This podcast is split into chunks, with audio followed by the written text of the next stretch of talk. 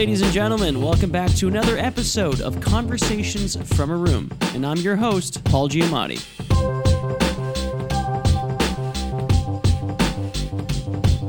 On today's episode, I sit down with Miami artist Julian Alicea, a man who does it all, a jack of all trades, if you will. As always, we discuss film, music, books, and how all these things inspire us as artists and human beings. After the episode, take a look at his Instagram page and website to see his self created projects, including Brainwave, a business he started to offer creative services, along with his latest project, Test of Time Miami, a calendar, book, and documentary series coming out soon. So check out the links on the episode page to learn more about Julian and his creative endeavors. But enough said, get your shit ready because here's a brand new episode of Conversations from a Room. So I've been checking out your work, and I can't really put a, a, a, sort of an idea of what it is that you do. I see that you're a graphic designer, you're a photographer. Are you a writer as well, or I guess you're just a content creator? I, I like to categorize like what I do is just just simple an artist. Yeah. I like to con- consider myself an artist. Sure. Um, of many different forms. I started A ventriloquist. artistic. Yeah. a fire Hope- breather. Maybe one day. Literally, maybe one day. what is it? A jack of all trades, but a master of none. Master of none. Exactly, Yeah. Um, and I think that that's kind of like literally that phrase right there is okay. So when I started this like creative endeavor, Mhm. I started with acting. Actually, I started with acting. What did you Um, did, in to- school? I know that you're an actor, right? yeah. Yeah, I, I was a late bloomer. My freshman year of college to my junior year of college, I did acting. So Mhm. I auditioned for a couple plays that I bombed because I was insanely nervous. You got a bomb. Uh, It's part of it. but I got I got a, I got a couple bombs, bro. Mhm. But I ended up doing voiceover acting for a little bit, and my voice got landed on Netflix for the show called Fauda, Fauda. and that was like like my first big break. Was this in Spanish? no, it was actually in English. I'm a Miami native, and I love Miami to the core of me, but. I don't speak Spanish well. I actually don't speak Spanish at all. Dude, I am the exact same. So Yeah. I grew up in Miami. I am Hispanic. I am Puerto Rican and Cuban. My I tell people that my Spanish is equivalent to Tarzan speaking English. that is exactly what my Spanish oh is. Oh my god, I'm I'm I'm gonna steal that. I like have to steal that. Please, please. Yeah. It's like it's only fragments. You know what Yeah, I mean? Like fragments. I can order a meal at a restaurant. I Yeah. can buy a bus ticket. I've been able to get by, but yeah, that's that's actually a nice like a little analogy. But yeah, you know, so being from Miami, that was like my uh, I, it was called the Voiceover Acting Studios, based in Miami, hmm and that was like my first like taste of kind of being an actor. And but throughout that time, I felt like I realized that, and in film and in acting, everything just for me, it just felt like so long. I guess it was like the times are changing and instant gratification kind of was getting implemented into my brain. And I was like, I want more of this good feeling like to happen a little bit quicker. And I found myself doing a lot of research by watching films and stuff like that. Exactly. And I got really gravitated towards title sequences. that's a that's an art form within itself, really. Oh yeah, hundred percent. I was Yeah. like, dude, these titles are gorgeous. And then I was like, you know, let me actually like figure out how to make titles and what what is it about titles that I like. And I realized that it, it was topography. Like fonts was this sort of I feel like gap between me being an artist and expressing myself through fonts. hmm That was something that I could do in my own hands. That I didn't have to. You know, get a group of people to shoot a short film, go to like a theater class, practice for months, do do a play, bomb it. You know what I mean? It was like hmm I could just fuck up on my own and learn on my own. And, and that's kind of where my graphic design sort of endeavors sort of began. So when you ask like what I am, I'm currently a graphic designer mainly. I've picked up I pick up gigs like photography and stuff like that. I have my own business. The Brainwave is my own business that I do a lot of creative services. What's it called? Brainwave. The Brainwave. The brainwave. Okay. I, I found it during college as well because I, I like looked up synonyms of perception. Because watching movies, I remember when I would watch watch movies and talk about movies to other people that movie buffs, you know, film buffs. Everyone had like different opinions on films, and I loved the idea of perspective and hmm how my favorite movie is not may not be your favorite movie, but we can connect on it. You know, Absolutely. brainwave is a synonym of perception, and then I just added "the" in front of it to make it a little bit more particular. Yeah, and I also use brainwave as a way of describing being similar, having similarities to someone. Like, oh, we're on the same brainwave. Oh yeah. It's funny that you say uh, I love how font is what it was the inception of what got you into graphic design. Yo. but oh, it's dude, great. now now I'm a full blown like slut for typography, bro. Like I can talk about kerning and and my favorite sans serif for hours. the funny Um, thing is, it takes sometimes it takes me 45 minutes to start an essay only because I can't choose a font. I know. I have to have the most perfect font. No, there's there's a there's a huge limit too. this is a huge random question, but whenever you like to write, what font do you use? I don't know, but it just depends. I mean, I'm not much of a writer. I'm actually a, pretty poor writer. Like not not not creatively, but but grammarly. You know, like my brother. Oh, dude, you don't have to. Shout out to Sean for constantly correcting my grammar. Dude, okay. First of all, there, nowadays you can use you can use Grammarly, which which constantly corrects my grammar. So don't even worry. I listen. You're right. I have I have the I have the brain uh the GPA of like a, a three year old. So and I and I and I I like to write. And the thing is that you you have the good thing about writing. It's not the same as speaking. You have time to edit it. You have time to to to master Yeah. it, and you can go back and you can get your friends' opinions, and they can change it or they can help you with it. So that's the beauty about writing is that it's not the end all be all. So you can you can learn and Mm-hmm. You're totally right. Sometimes I learn vocabulary just through writing. You know what I mean? You're not wrong. You're not wrong. I've definitely gotten better throughout the years, and you know, being able to kind of immerse myself in different sort of art styles. Mm-hmm. I have to. I have to kind of like figure out how to be a better writer, and which is like kind of what I'm doing right now. So another reason why I consider myself an artist is because graphic design is what I mainly do. Um, I love topography and things like that, but I like to express myself in a lot of different ways. Mhm. Um, so like last year, I did this personal passion project that was called Time Flies, and it was like my own calendar. I made a design on each month on why the month was named that in the first place. So that took a level of researching and and somewhat writing on its own. That's cool. So I would make a design. I usually would have some sort of copy involved into the design that could correlate the meaning to the design and and kind of further double down on that. So I got I got kind of good with writing with that Okay. after that project, I really realized that really gravitating towards the idea of doing research about Miami because I'm, I'm from here and I love this place. And as much as I immerse myself in the in the history with Time Flies, and I was going back in time to the origin of language, I was like, I want to go back in time a little bit to to Miami and and and sort of highlight sort of things in Miami that I feel like sometimes get neglected. And it's all about restaurants and establishments and bars in Miami that have lasted over 30 years. The OGs. I'm making like a book and a documentary series. The OGs, bro. oh, so this is something you're currently working on now. Yeah, yeah, yeah. This is something that I just I shot like about a week ago. I got like six local photographers that are some of my favorites, and we went to 14 locations in four days. Mm, wow. Um, and we we just took great photos, and it's going to become a book. And then now I'm gonna have to write a lot more.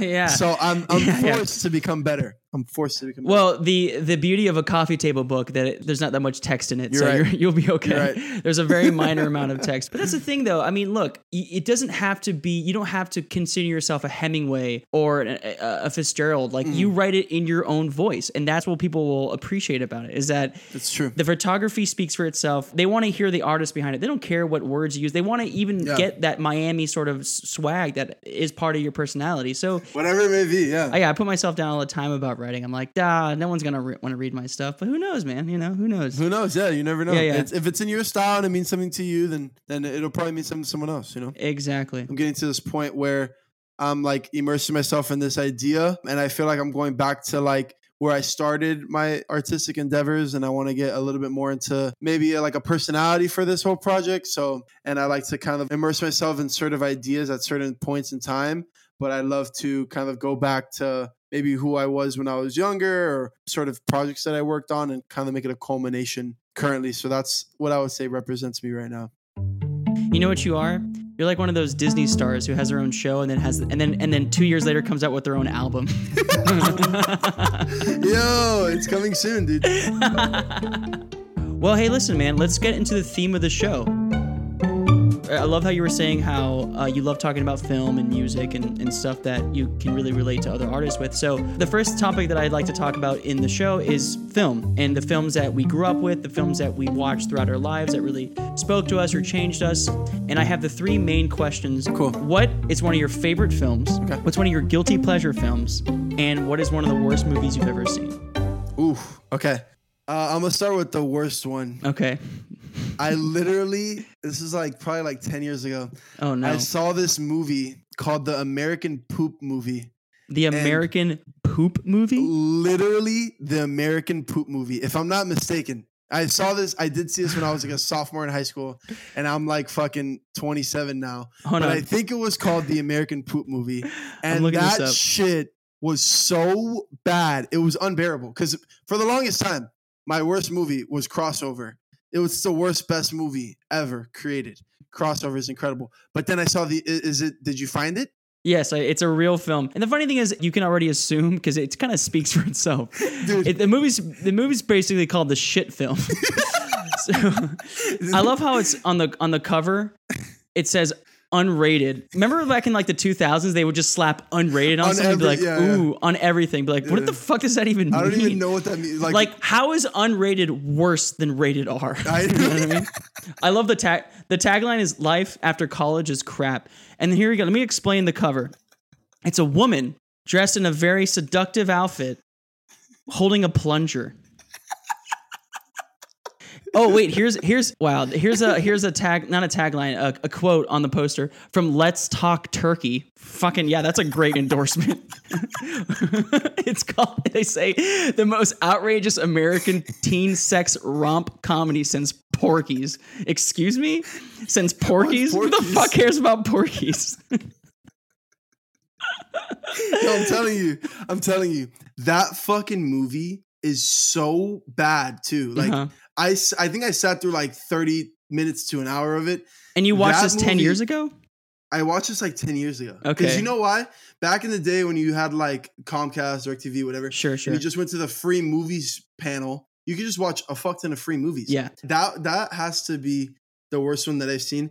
And then, you know, it's a kind of a close, it like beat crossover by a little bit. Crossover is like the American Poop movie and crossover are like probably the two worst movies I've ever seen. Okay, can you guess what year the American Poop movie came out? Uh 2000, I'm gonna guess 2007. oh, you were close. 2006. Oh, I was gonna say six.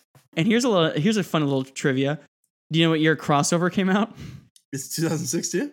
Dude, 2006 must have been a bad year for you because all you were doing was watching shitty movies, ones that stuck with you for the rest For of your life. All right, I gotta talk about American Poop movie real quick. I'm looking at some of the character names. The first two character names, like the leading cast, attractive girl number one and attractive girl number two. After that is Bud Supersteak. After that, one of the characters is just called Bitch. and it's played by a dude. Wow.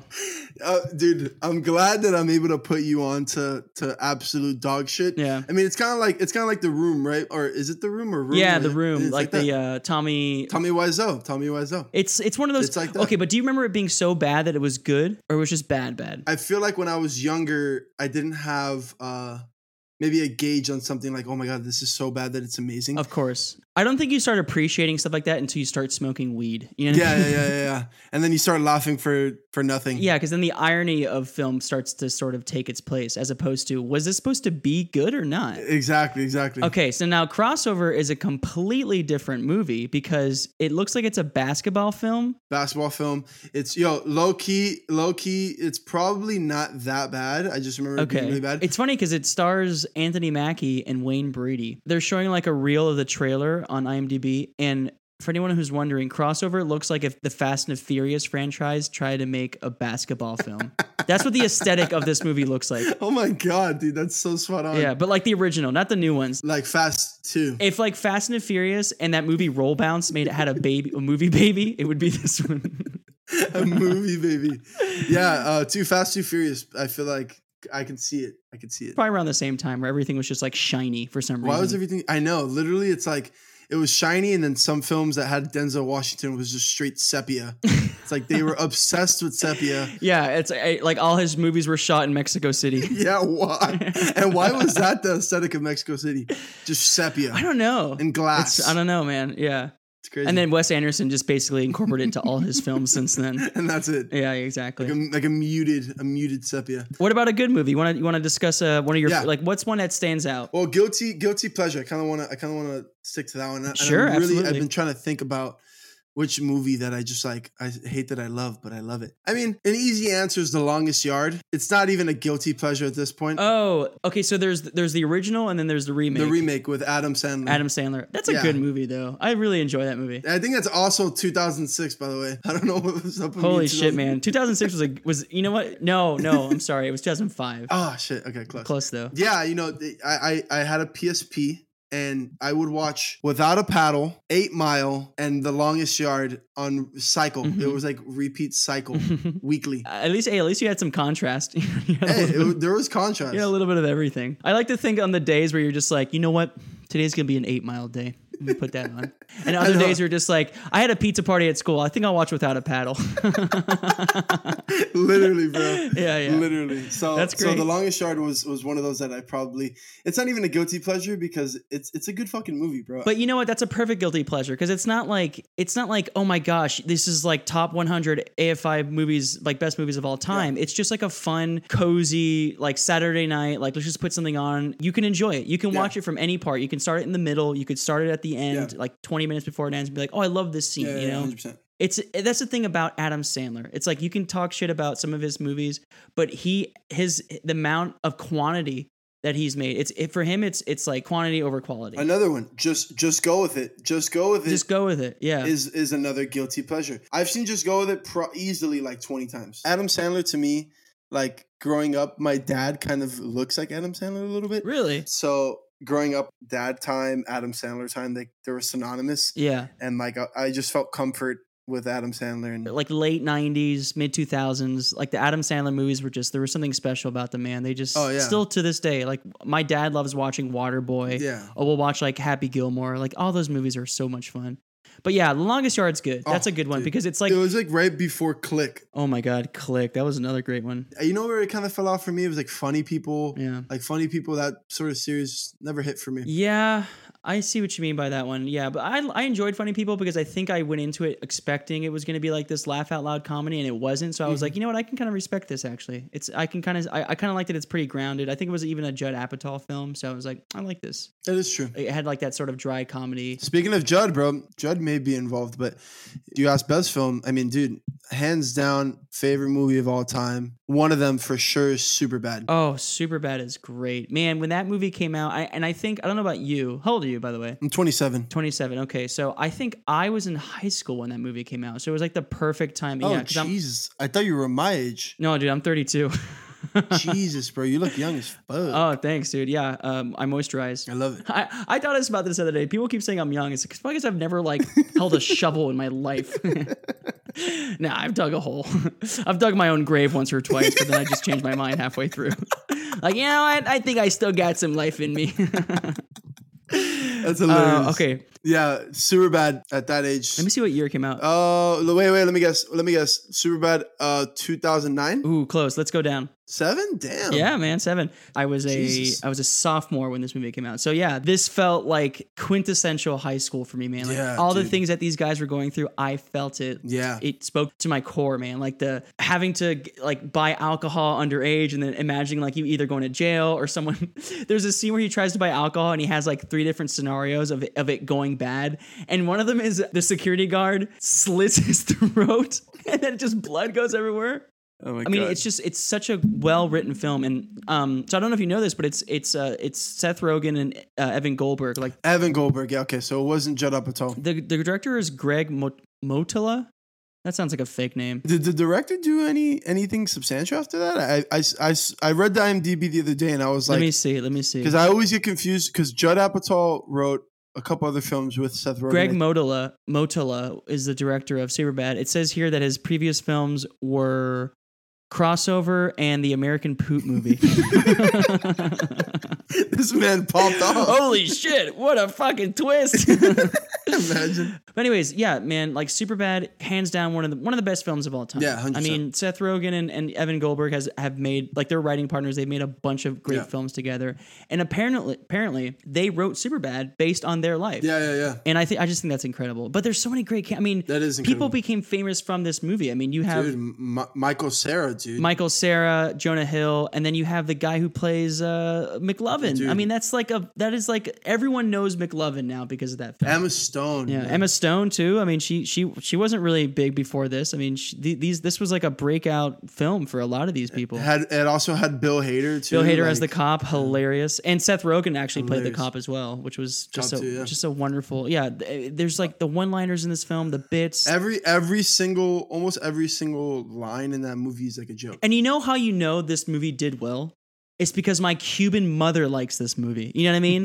it's it it like even though it's like this very uh, lowbrow comedy when it when it's like it's mostly dick jokes and like hooking up and trying to buy beer underage. Yeah. It's done in such a way where everyone can relate to it and everyone can relate to this high school experience. Yeah, it's just yeah, it's very well done. That's a great one. Another one that I really, really, really love that I could just talk about for hours is Good Will Hunting. Oh, that's a great one. Yeah. I, I think it's like a movie that everybody should watch because it means so much to. I think it could really help a lot of people who internalize their feelings hmm and like don't know how to handle their emotions. hmm I think the first time I saw it, I was like 15. I think it changed me, dude. Like I was like, oh, I don't have to like keep my emotions in all the time. I can, because then I can externalize them in a bad way. You know, Yeah. that movie really changed the way I looked at life, and that's why I think it's so important. Yeah, and it's really incredible, you know, when you find out that it was written by Matt Damon and Ben Affleck when they were like, te- they were teens. In college, dude. man. They were kids when they wrote this film. So, oh my god, the structure of that film is like crazy. and also, believe it or not, this was the only Oscar that Robin Williams ever got. I mean, so well deserved, dude. Oh, he was incredible in this film. Oh my god, Let me see, Good Will Hunting. You want to guess the year? 98,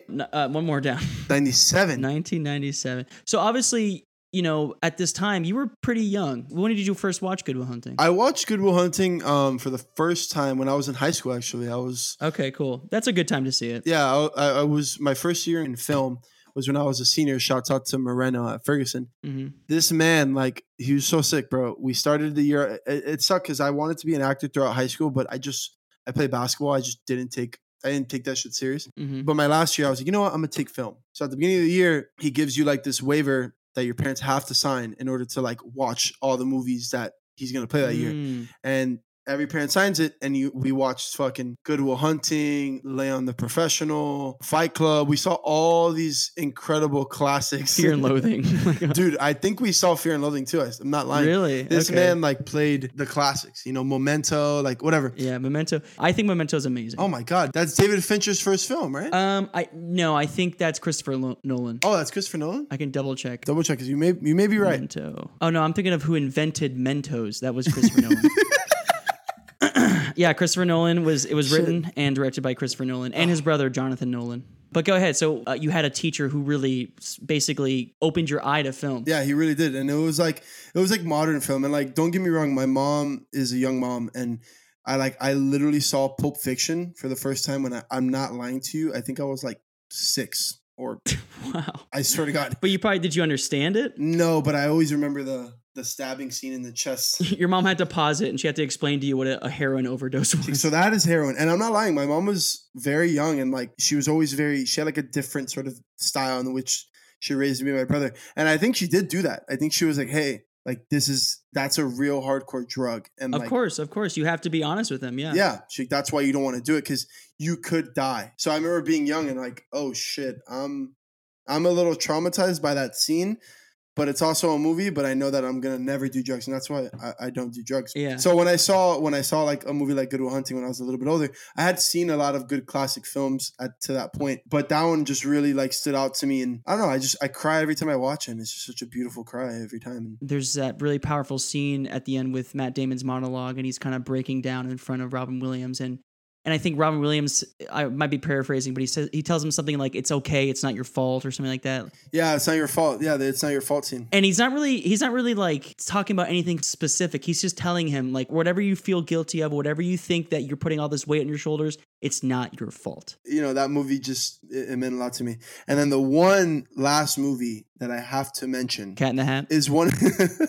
and then I should, Everyone loves Mike Myers. no, that I have to mention that I think is a movie that most people don't know, but I like it for its rawness and how I think movies are the best movies to me are the ones that make you feel something, of course. Absolutely. And this Yeah. fucking movie made me feel worried, scared, and like, who the fuck made this? So it's this movie called Bully, Bully and I think it was written by uh, what's this fucker's name that wrote Kids? that wrote Kids. Is it from 2001? It is from 2001. Okay, Larry Clark. Larry Clark. So Larry Clark wrote Kids, no? He did. Yeah, he did. He did a movie called Kids. Yes, from 1995. Have you ever have you ever seen Kids? I've never even heard of any of these movies. No, Kids. Okay, dude, Kids is another fucking great film. Okay, wow. This is a nice little twofer. So Yeah, the way that I'm looking at it now, they look like very low budget independent films. yeah, yeah, yeah. So Kids is a really like. Do you know Mac Miller? hmm So Mac Miller's first mixtape was called Kids, and it was named after this movie. Oh wow, Dude, if you've never seen Kids, you have to like literally stop what you're doing and watch Kids because Kids is like by no means is it a good storyline movie. I think it's actually pretty poorly written. It's like kind of all over the place. So what about it really sticks out to you? The rawness, dude. This guy Larry Clark literally went to like New York and he found these kids. hmm Kids is all about just like kids growing up in New York, just fucking doing drugs and and having sex. And the whole premise of the movie is that the one main character he gives this other girl like an STD and she like almost dies Wow. but it's all it's more so about the lifestyle like it's super low budget and there's literally like i'm not lying to you like nine year olds ten year olds like smoking weed and i think they actually smoked weed in the movie it was like very very very controversial when it came out Mm. Because it was so raw Yeah, it's kind of like this guerrilla style. Like maybe there was a script, but they was maybe they had like this idea of letting everyone kind of just flow and, and figure out Yeah. what, what, where they were going. Yeah, I, I yeah I could see that. there's this one scene in kids that you know it's probably one of my favorite movie scenes like ever. And it's when they're at like the skate park. I think it's actually washington square park if, if you're familiar with new york. Yeah. I, it may be i may be wrong. They're like skating around they're like smoking weed they're like getting high. It just uh, it's after this like little sequence where they talk about how to roll a blunt. Whatever this kid's high his name's casper the, one of the main characters. He's like skating and then he like bumps into this guy and the guy's like this is like back in the 90s too so it was very like new york was very rough. Yeah, yeah, Like, yeah. and it was it was like that at the time. And and he's like, "Yo, my bad." And the guy's like, "Yo, watch where the fuck you going, dude." That kid Casper and him and his ten friends literally beat the living shit out of the guy that was like, "Yo, watch where you're going," and they like spit in his face, and it's just so like Yeah, it's real. it's such a raw scene. Yeah, it's really really real. Yeah, you have to kind of, you know, whether these films are controversial or not, you kind of have to appreciate the the actors how they really commit to this like you know artistic value of, of a film like there's no Yeah. they, they don't have like big blockbuster producers behind it they're just making something real you know and it's like literally. but, but do a drama this way i mean that's tough man Mhm. that's really tough It's kind of like mind blowing, and it was written by the guy that actually I was thinking of originally was this guy uh, Harmony Korine. He's like very he's pretty famous in like the sort of like maybe the multifaceted artist world. okay which is why I'm bringing up Bully because it's it's based on a true story. It's about these kids out here in Hollywood, Florida. They conspired to kill the this kid in their friend group, and he was like the bully. Mm. Fucking pissed everybody off. He was a piece of shit. Like literally the definition of a bully. You hate this guy in the film. You know the main character kind of gets annoyed by the bully, and then everyone at, in the friend group also at the same time starts getting annoyed of the bully, and they conspire to kill him. And the scene where this guy this guy's getting killed is probably the most raw killing in a movie I've ever seen. Like oh my god it's so it's so wild. It's actually it's a little uncomfortable to watch. Like the whole movie itself. yeah it, it's tough to work on a film like this especially at a young age because you know film as it is already it's a very Mhm. mentally exhausting job because you're putting yourself in a situation where you have to be very vulnerable sometimes it can be very overwhelming and, and it, it, can, it can psychologically it can be very you know daunting Mhm. and so a film like this for young people yeah it's it's crazy but they seem to have pulled it off they seem to have made a good performance out of it and you know still came out and made some good work It's a, it's a fucking great movie, dude. It's it's wild. so kids from 1995 and bully from 2001 Check it out.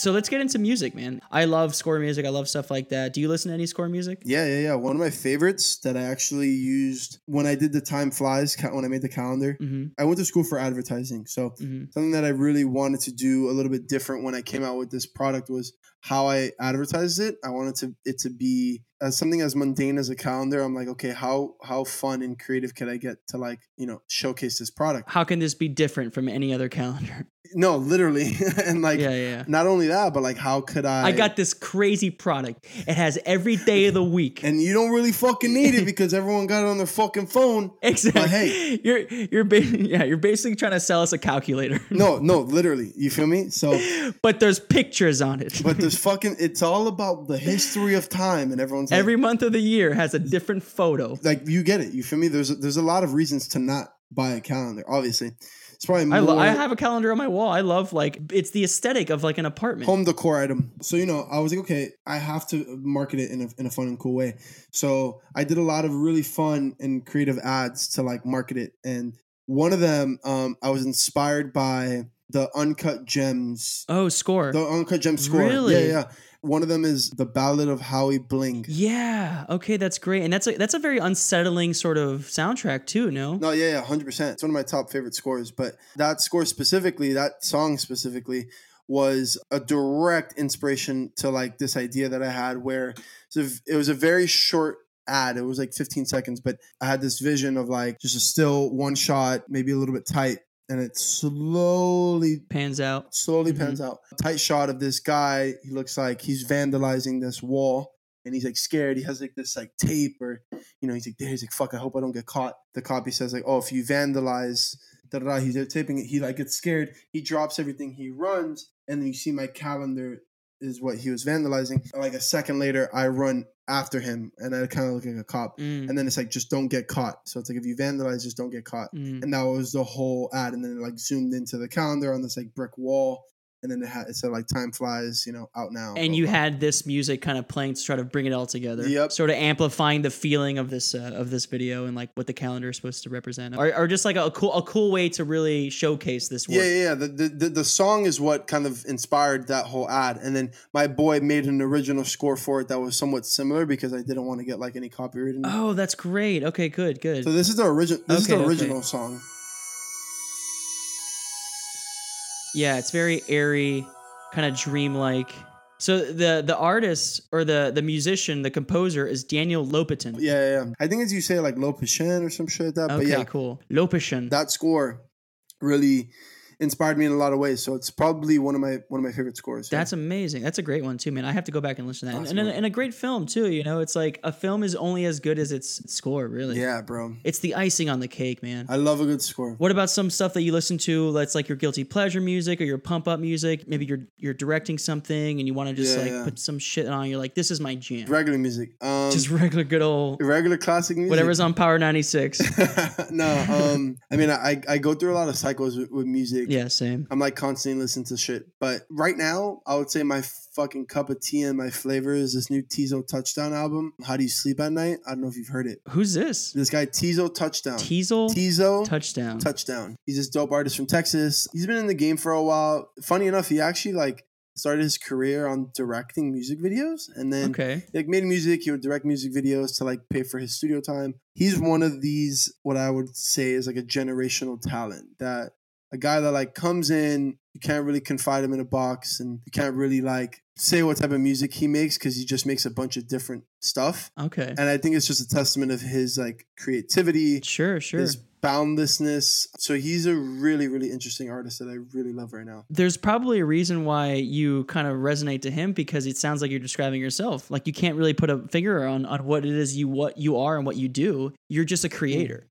And. Yeah. he doesn't want to Thank you. define himself as any other other sort of uh, genre as well. He just wants to make stuff and he wants to be someone who isn't known as like, oh, this guy does that or this guy does this. He wants to do a little bit of everything. Yeah, yeah, exactly. First of all, a great fucking name. Teezo Touchdown. Sick name. He like got his big break during 2020. He made like an anti-gun song. Mhm. Or he had a girlfriend that died to like gun violence, and then he made like this anti-gun song. He's also really famous because he has a bunch of nails in his head, um, and his hair. He's like, what's that movie? Uh, Hellraiser. Oh, he's like he's literally he's literally like Hellraiser, bro. That's amazing. he's sick. So, But wait, the nails in his head, it's just like a just like a publicity thing, right? It's not he doesn't really act. it's like a gag, I think. Not a gag, but Okay. he's been rocking the nails in his head since 2020, I think, or maybe a little bit. But are they before. in his head or They're like in his hair. I don't know. It's it's like this. It's like a style and like this. It's like I feel like it's like a constant conversation he has. The reason why he named this first album was "How Do You Sleep at Night" was because of that. Because people are always like, "Oh my god, how do you sleep at night with all those nails?" and that album just came out this year. How do you sleep at night? It's, yeah, 2023. What's a song on that album you recommend? Shit came out like a couple weeks ago. Sweet is really, really good. I love Impossible a lot. I love Daddy Mama Drama.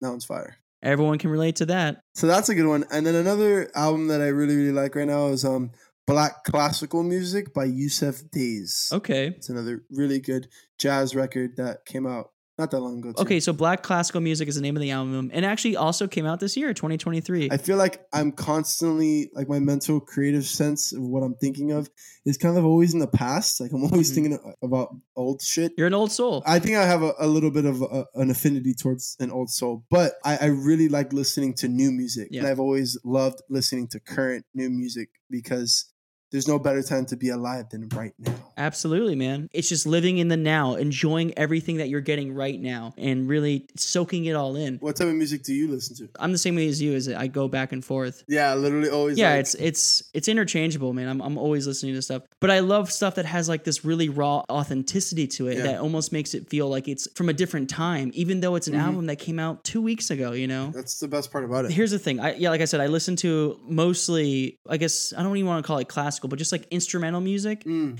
And there's this one group called the Holland Patent Public Library. It's sort of like the same artist who worked on Uncut Gems. Yeah, David LaChapelle. Yeah, it's very kind of dreamy, airy. Just it resonates in a way where it, it connects you to your innermost, your deepest senses. So songs like that that do that to me, I resonate with the hardest. And because I like to create, and because I like to to write my own stuff, it, it kind of ignites a, something in my brain that really helps me think creatively. Yeah, and I think music plays a very important part in that.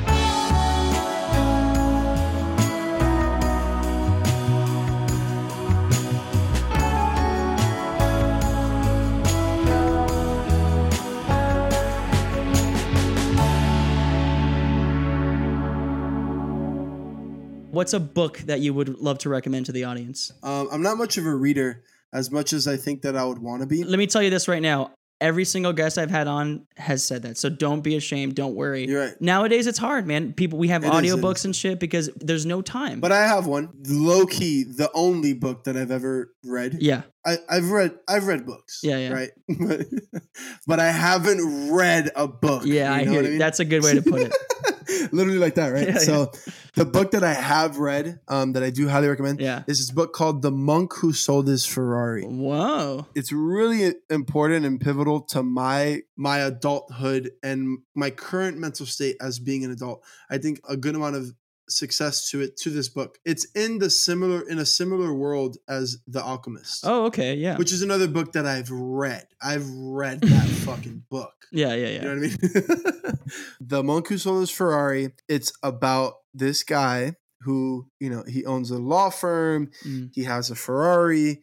He's a very successful man. And after, you know, some time of his career, the beginning just explains like his, a little bit brief history of his life. Yeah.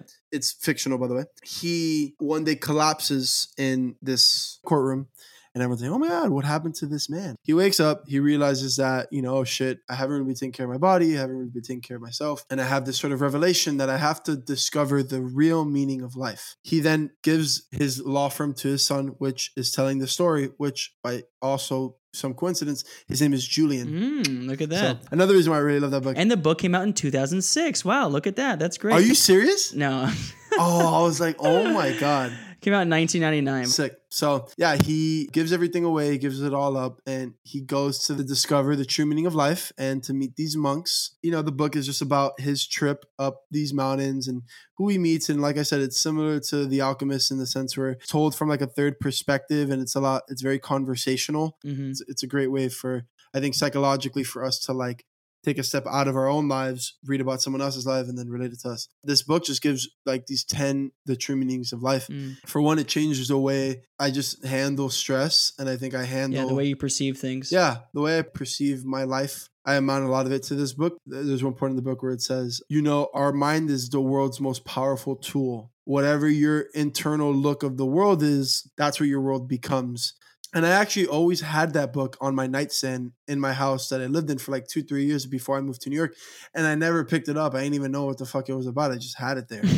And then I took it with me to New York, and then I started reading it, and I was like, "Oh, this is actually a really good book." It was almost like it was meant for you. you know? Low it was key. just like everything that that book had went through was to land on your nightstand and for you to one eventually one day pick it up. Pick it up and read it. It couldn't have probably happened at a better time. So I just recommend that book to a lot of people, just because I think being able to really like train your mind to handle stress like Mhm. i- is really important. I think that book also says like it's not about what happens in your life it's about how you handle it. All those little key things you, that i read at that age and, and that that book taught me like it's made me a, a better adult and a better person. We can't control what happens in our life but what you can control is how you handle it.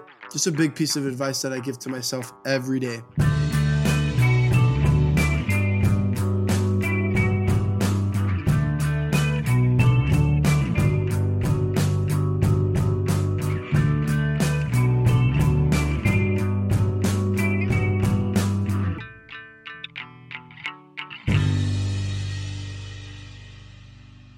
What do you think you were in your past life? whoa damn Whether or not you believe in reincarnation. I don't know. I don't really like to think about it too deeply. But if reincarnation does exist, I would hope that I was like was like a dolphin or some shit, like something in the ocean.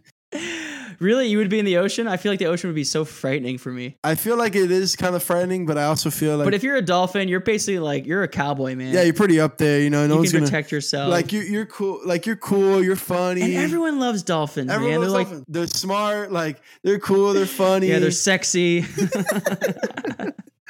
yeah, so you know, I think they're they're cool. They're funny. Like they're, they're very full of life. They're also really smart. yeah, incredibly smart. Sure. Yeah, I mean, fuck it. Yeah, fucking Yeah. dolphin, dude. You have a blowhole. That's always fun. Yeah, I wonder how they use that shit, you know, in the bedroom. yeah, babe, my blowhole's a little dry. Come put some lotion on it. Dolphin would have been cool. All right, this is this or that. Ready? I'm gonna ask you a series of questions, and you tell me this or that. Okay. Okay, here we go. Indiana Jones or Han Solo?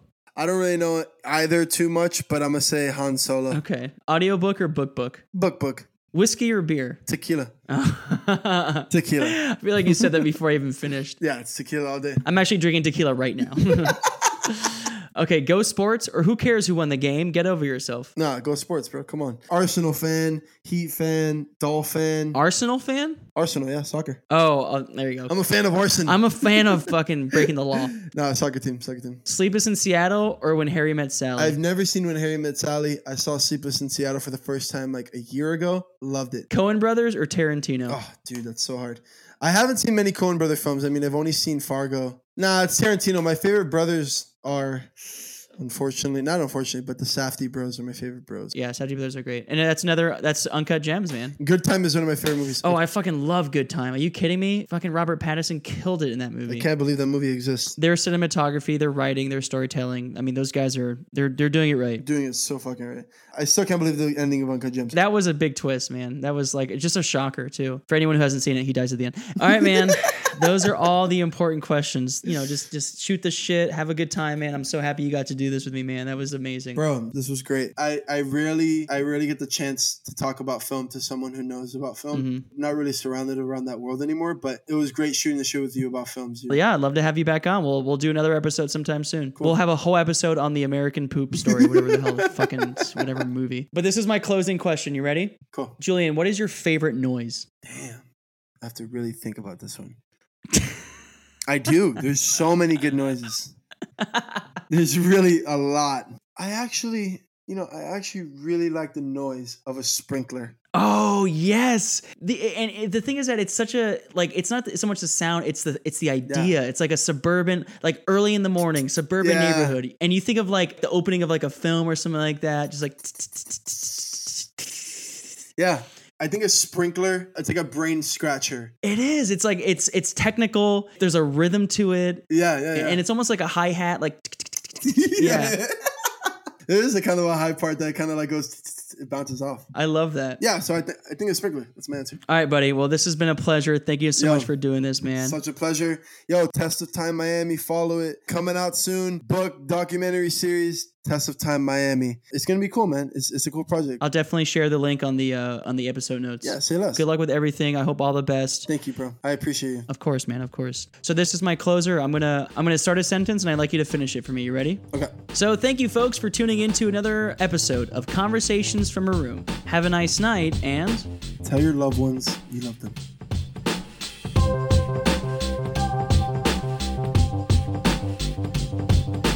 All right, guys. Thanks again for tuning in. Hope you guys enjoyed the episode. On your listening platform, remember to follow and subscribe to the show. Leave a rating and a review if you have a moment, please. I would love to hear what you guys think about the show. And yeah, make sure you guys follow the show if you want to get updates on new episodes. And please spread the word. If you like the show, tell your friends, tell your grandma, tell that neighbor down the street who you might think is a psychopath, but he might be a cool person. You never know. Get to know him. Knock on his door. Actually, don't go there. That's probably a bad idea. But, anyways, guys, seriously, I'd love to hear your thoughts. If you want to reach out to the show, if you want to be on the show, if you have any input at all, please reach out and follow the show at Conversations from a Room on Instagram or on Discord at Conversations from a Room. Reach out. I'd love to uh, get to know you. Seriously, you, the one who's listening. Anyways, episodes are always free and available to listen to on almost every platform where podcasts are enjoyed. But that's it, guys. Have a good one, be safe, and thanks for listening. Love you all.